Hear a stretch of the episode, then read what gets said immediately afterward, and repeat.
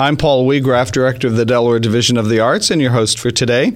Joining me in the studio today is the General Director of Opera Delaware, Brendan Cooke. Welcome, Brendan. Thanks, Paul. Good to be here. So glad to have you here in the studio today to talk about the, correct me if I'm wrong, 11th oldest opera company in the United States. By, by our math, that is, uh, that is true. I, I, was just sharing that uh, when I started, we were the 14th oldest. Uh, now we're the 11th. It's not a race we want to win, uh, but it means that we've uh, we've survived where some others haven't. We're approaching our 75th anniversary next year, so. and survived in what has been in recent years a really innovative uh, series of programs. But let's go back to the beginning. Absolutely. How did Opera Delaware get started? In 1945, uh, it was started by a, a bunch of local uh, artisans under the guidance of Chick Laird.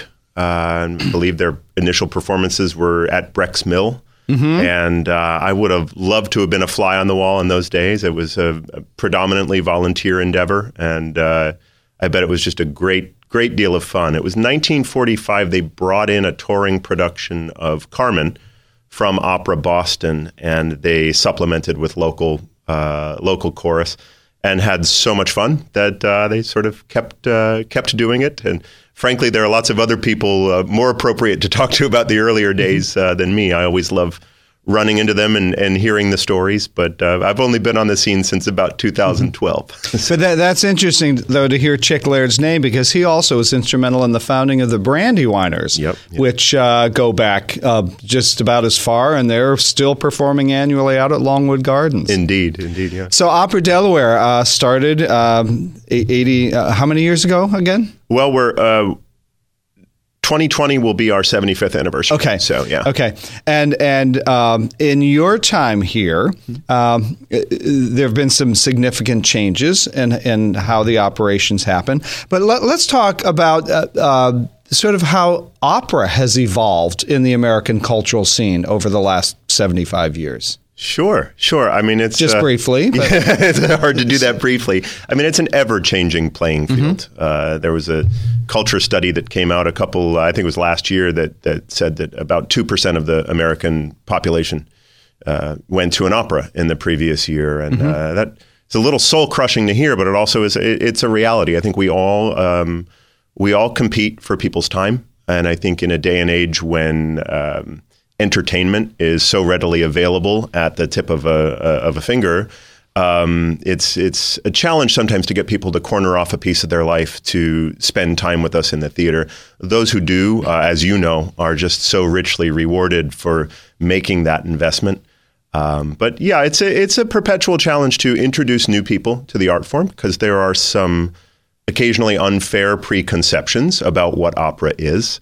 Um, 99.44% of them are not true. Mm-hmm. Uh, you know, it really is an art form for everybody, uh, mm-hmm. and everybody should be able to identify with these characters and uh, this this incredible incredible music. So um, the other thing that has happened a lot recently is there's been a, a huge increase of contemporary work being written. Um, we're focusing on some of that this year in, in our in our season, but the um, the canon of contemporary opera has just absolutely exploded over the last couple of years, mm-hmm. and it's a lot of interesting stuff for uh, for us to explore. Mm-hmm. Now, you, you, mentioned that opera is an art form for everyone. I, I would venture to say that uh, opera is also probably one of the most um, all-inclusive art forms. It includes music, theater, a drama, uh, the visual arts. Could, yeah. could you speak to that a little bit? Yeah, I mean, uh, because it all. I mean, that sort of. I know it impacts you know production costs and, and everything else. You went too. there. You went right to the cost. I mean, it, it is it is probably the most expensive art form because of that. I mean, opera comes from the Latin word meaning work, mm-hmm. uh, plural. Uh, mm-hmm. So all of these works are coming together. You have a a symphony orchestra in the pit. You have these uh, magnificent singers on stage in handmade costumes. You've got the uh, crew moving the scenery. I mean, they're just all of these elements. And it does make it rather expensive, but I'd also argue that it's what it's what makes it special. And that when you're in the audience, um, if if you have your eyes open and you're invested in what you're seeing, uh, you realize that you're part of an incredible value proposition, and that there's just simply no way that your ticket sales only supported what you're seeing on stage. So I, I think there's a wow factor that comes with opera. Uh, if you're willing to go into it and look at what you see on the stage is the tip of the iceberg. But if you let your mm-hmm. mind go to the effort that goes into creating this uh, evening that exists for two and a half hours and then is over, and if you mm-hmm. you know if you weren't there, uh, you, you you missed it. You can't mm-hmm. you can't stream it. You can't uh, rewind and and see it later. So it's it is a, a, financial dilemma, but I also think it's one of the things that uh, it's one of our best chances mm-hmm. to bring in new audiences and get them hooked when we get them there. Just the sheer wonder of all of these different elements that come together to create this thing that we call opera. It's uh, it's really thrilling. Mm-hmm. And the other thing about opera that that is unique, uh, uh, uh especially today. I mean, I, I, have background in musical theater, but um, I mean, the, the opera voice is trained as an instrument. It doesn't rely on microphones and you know, mixers and everything else. Could you speak to that a little bit? Because yeah, I know you're operatically trained. Well, I, I, was. Yeah, I was a professional singer for about 20 years, and it's. Uh, it, I think it's one of the biggest sort of tricks and uh, tools that we have in our new audience cultivation strategies. It's just the the athletic nature of of what an opera singer has to do. Um, they have to use these two tiny little muscles in their throat, mm-hmm. uh, but the full force of their body to project this sound over a full symphony orchestra without the benefit of amplification usually in a foreign language while wearing a big costume and uh, you know doing all of the other things that that come with this but the there is nothing more thrilling than when you're in a you're in a theater and you you hear a singer who sort of has that fifth gear you mm-hmm. know and there's a big ensemble going but then this soprano comes out with this this note that's 10 times louder than everybody else and it's I, I compare it a lot to um, athletic endeavors. Mm-hmm. I, am in awe when I see a quarterback throw a ball down the uh, down the field 50 yards while getting hit, you know, and yeah, put it into yeah. this yeah. this small area that only the receiver can catch it. I, I make that comparison all the time with with what uh, with what opera singers have to do and the level of uh, physical training uh, that is that is necessary uh, mm-hmm. to do this. Mm-hmm. And just the, the the amount of, of physical capital that it takes to um, to perform. It's just it's absolutely exhausting, mm-hmm. but it's thrilling. Uh, mm-hmm. And there's there's no place better uh, in my mind uh, on the on the East Coast, if not the entire country, uh, to experience that than the magnificent Grand Opera House, mm-hmm. where literally you can sit in the last row and hear the people on stage as if they're as as close as you and I are today. It's, right, it's really right. remarkable. Right now, let, us turn to Opera Delaware itself and how how it has been uh, reshaped uh, during your time here, because I believe you came in at a time when there was still a three or four opera season, and it's a totally different animal today. Yeah, we had uh, we had gone down to two operas uh, and a number of uh, ancillary events throughout mm-hmm. the year with three performances of each. Uh, in 2016, we we decided to sort of take a bold move and capitalize on our geography. Um, this is no disrespect to the to the old company, but sometimes I joke that our our marketing strategies were uh, how do we avoid losing people to Philadelphia and New York? Mm-hmm. And in 2016, we said, well, what if what if we made it appealing for Philadelphia and New York to come here? So we followed the model of some other companies and went to a festival model, which means that in a in a compressed period of time, we have multiple offerings, so that if you live in Baltimore, D.C., you can come here and, and spend a weekend and see two operas uh, at one time. And uh, it's, the strategy has really paid off in terms of out of town uh, visitors.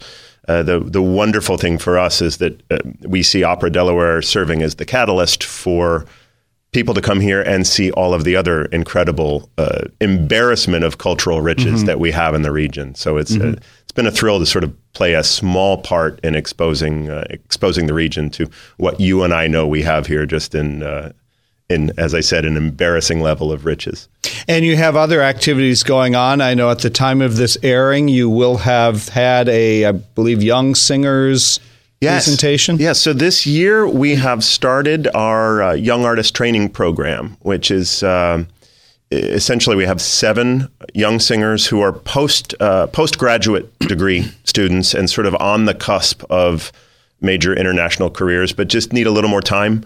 Uh, need a few months to focus on only singing and mm-hmm. not waiting tables or, or right. temping. Sure. Uh, so these seven young artists uh, will perform a scenes program, but they're also available to us to go out and do community outreach initiatives.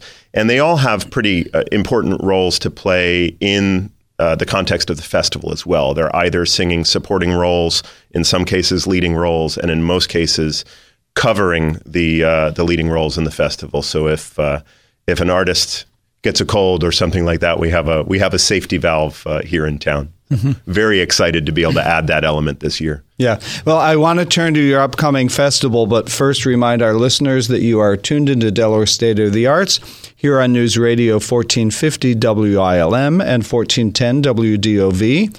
Our guest in the studio today is the General Director of Opera Delaware, Brendan Cooke.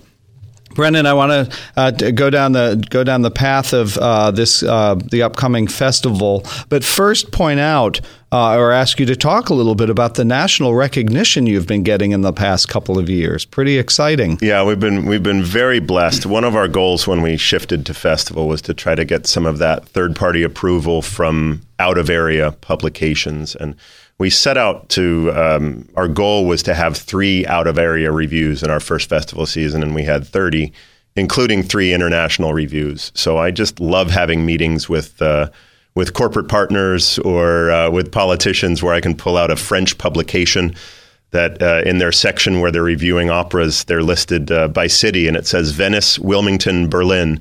Uh, so we're very proud about mm-hmm. that. Uh, we've also been very uh, fortunate to have four years in a row of uh, competitive funding from the National Endowment for the Arts through their artworks grant track. And last year, we were we were absolutely delighted to be selected to participate in a national radio broadcast where our 2017 production of Semiramide was uh, sent to uh, a national audience. Uh, essentially, when the Met Opera is not running their Saturday broadcasts, there's an outfit out of Chicago that will syndicate some material, and we were uh, we were invited to uh, invited to participate in that. We've been invited back next year for three national radio broadcasts. Wow! So that's we're a, that's super great. excited. Yeah. That's great. So you'll be able to use operas you've done and recorded and uh, for those those broadcasts. Exactly. Yeah, we record uh, an archival recording of everything right. that we uh, that we do, and we've been uh, we've been invited again to have three three Saturdays of just uh, wonderful institutional marketing opportunities mm-hmm, for us next mm-hmm. year.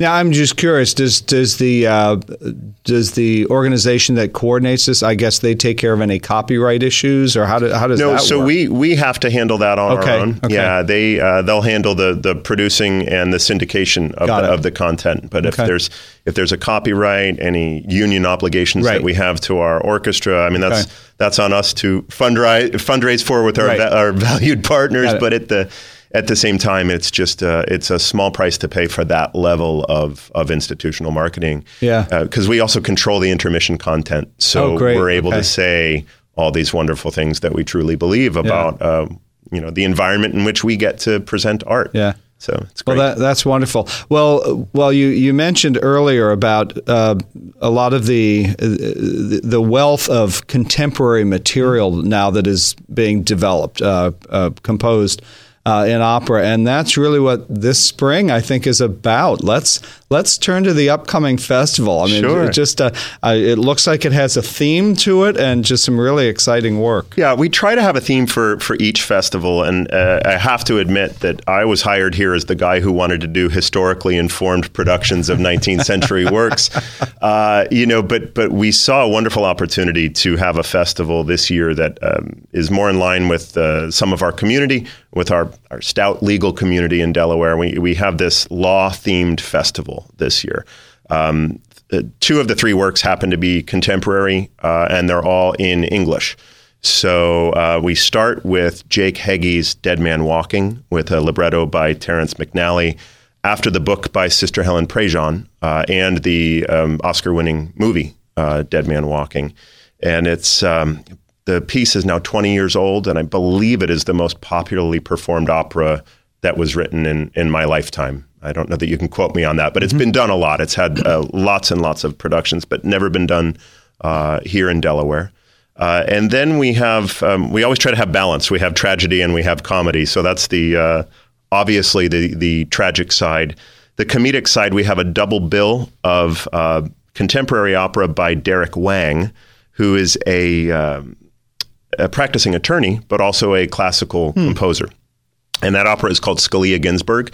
He essentially has uh, set their dissenting opinions essentially to uh, tell the story of their unlikely friendship, which uh, conveniently for us revolved around going to the opera together, uh, which is great. But it's it's an extraordinary message for us to be able to put out there today that uh, hey, we can vehemently disagree about policy.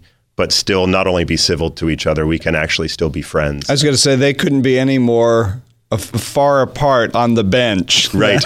in their decisions. True, but, they yeah. were they were the dearest of friends. Yeah, uh, you know, and uh, that opera is paired with um, Gilbert and Sullivan's Trial by Jury. Okay. so uh, that'll be a, a, a fun a fun pairing. But yeah, Scalia Ginsburg is uh, it's quite wonderful, uh, and also the Dead Man Walking. One of the things that we appreciate about them is they're not necessarily telling you how you should feel. Mm-hmm. Scalia Ginsburg isn't telling you which one of these uh, you know icons you should side with. It's mm-hmm. just the, the the very ending ensemble is we are different, we are one, mm-hmm. and this this idea that we can disagree, uh, but but still be friends. It's, as I said, we're we're super excited to be sending that message out to the world. I think we we all need a little dose of that today. And uh, Dead Man Walking it doesn't necessarily tell you uh, how to land on the issue of the death penalty. It just sort of shows that it's it's an incredibly complicated topic, Right, And right. Uh, the art serves as a uh, as an opportunity to maybe reconsider your positions, but to to have some dialogue and to really examine your own thinking, Mm-hmm. which is what we really believe art art should do.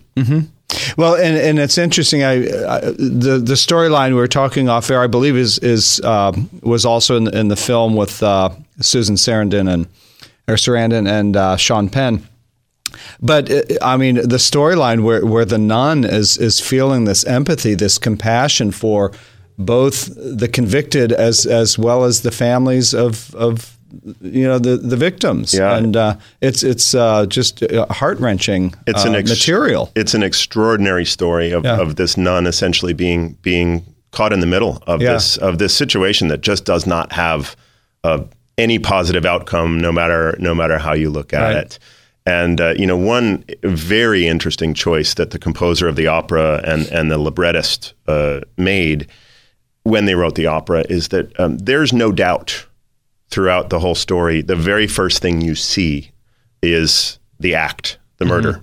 You know, and so there's the audience has no doubt that the protagonist is is guilty, uh, and that allows for a very interesting lens under which to sort of tell this story of of ultimately redemption and and forgiveness. Right. But um, it's it's a really uh, extraordinary story, and we're we're delighted to share that uh, Sister Helen Prejean will actually be with us uh, for opening night, actually for our dress rehearsal and for opening night. So we'll be hopefully announcing some uh, community events where people can come and meet her. But what a what a great opportunity for our cast to sort of meet the person who who lived lived through this uh, really really difficult situation.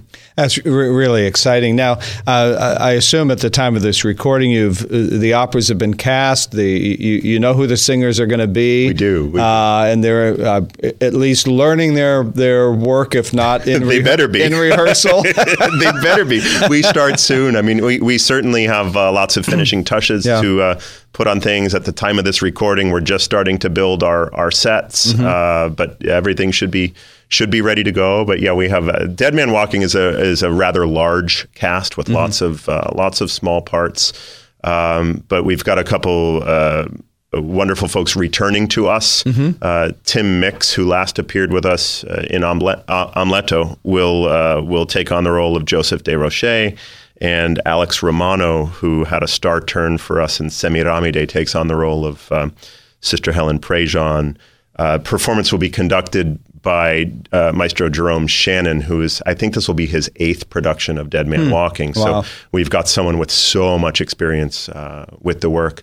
Believe it's our director's first foray uh, into this work. Okay. Octavio. Cardenas will be directing, and uh, and then um, Scalia Ginsburg is is quite fun. That the young lady that is portraying um, Justice Ginsburg actually had her start in Opera Delaware's Family Opera Oh, how about that? She's from Delaware Okay. um, and uh, has gone on to have a major international career. Her name's Hmm. Jennifer Zetlan. Mm-hmm. And uh what a great vehicle to have her sort of uh, return home. Yeah, Uh, that's so, great. Yeah, we're, great. we're very excited.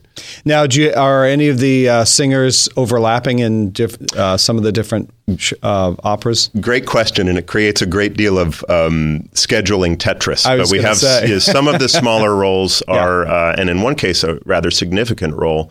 Um, ben Wager, who also had his start in our chorus and has gone on to a major major career, is singing the commentator in Scalia Ginsburg and also the warden in um, in Dead Man Walking. So he's going to be doing some double duty, and then many of our young artists are involved in in all the productions. I think four or five of our choristers also. So. Um, Occasionally, people might have to look down and look at their costume, see what they're wearing, to figure out what uh, what show they're in. you know, Yeah, but, uh, right, There's right. A, a lot of moving pieces Right. for sure. Well, we've got about a minute left, so I, I don't want to lose uh, sight on uh, promoting where people can find information about uh, your upcoming uh, festival. Terrific. If they visit operade.org, um, you can find information about all of our upcoming performances and uh, information about each of the shows and how to get tickets. I I will say that uh, tickets are going rather quickly, uh, especially to Scalia Ginsburg. It sort of has caught fire, I think, because of the uh, Sure. the amount that uh, that Justice Ginsburg has been in the news lately. Um, Right. So we're we're gonna it's gonna be a tight tight fit Right. for some of those performances. And the week, uh, the dates for the festival? So we open on April 27th with Dead Man Walking, uh, and that also repeats the following Saturday. We have a Saturday matinee on May 4th, which is new for us. And then Trial by Jury opens on Sunday, April 28th, and we close on May 3rd. So the idea is you could come to either weekend and see both both shows, or you could split it up across two weeks. Great. Well, thank you so much. Our guest today has been Brendan Cooke, the General Director of Opera Delaware. It's been a pleasure chatting with you. And great fun, Paul. Thanks so much.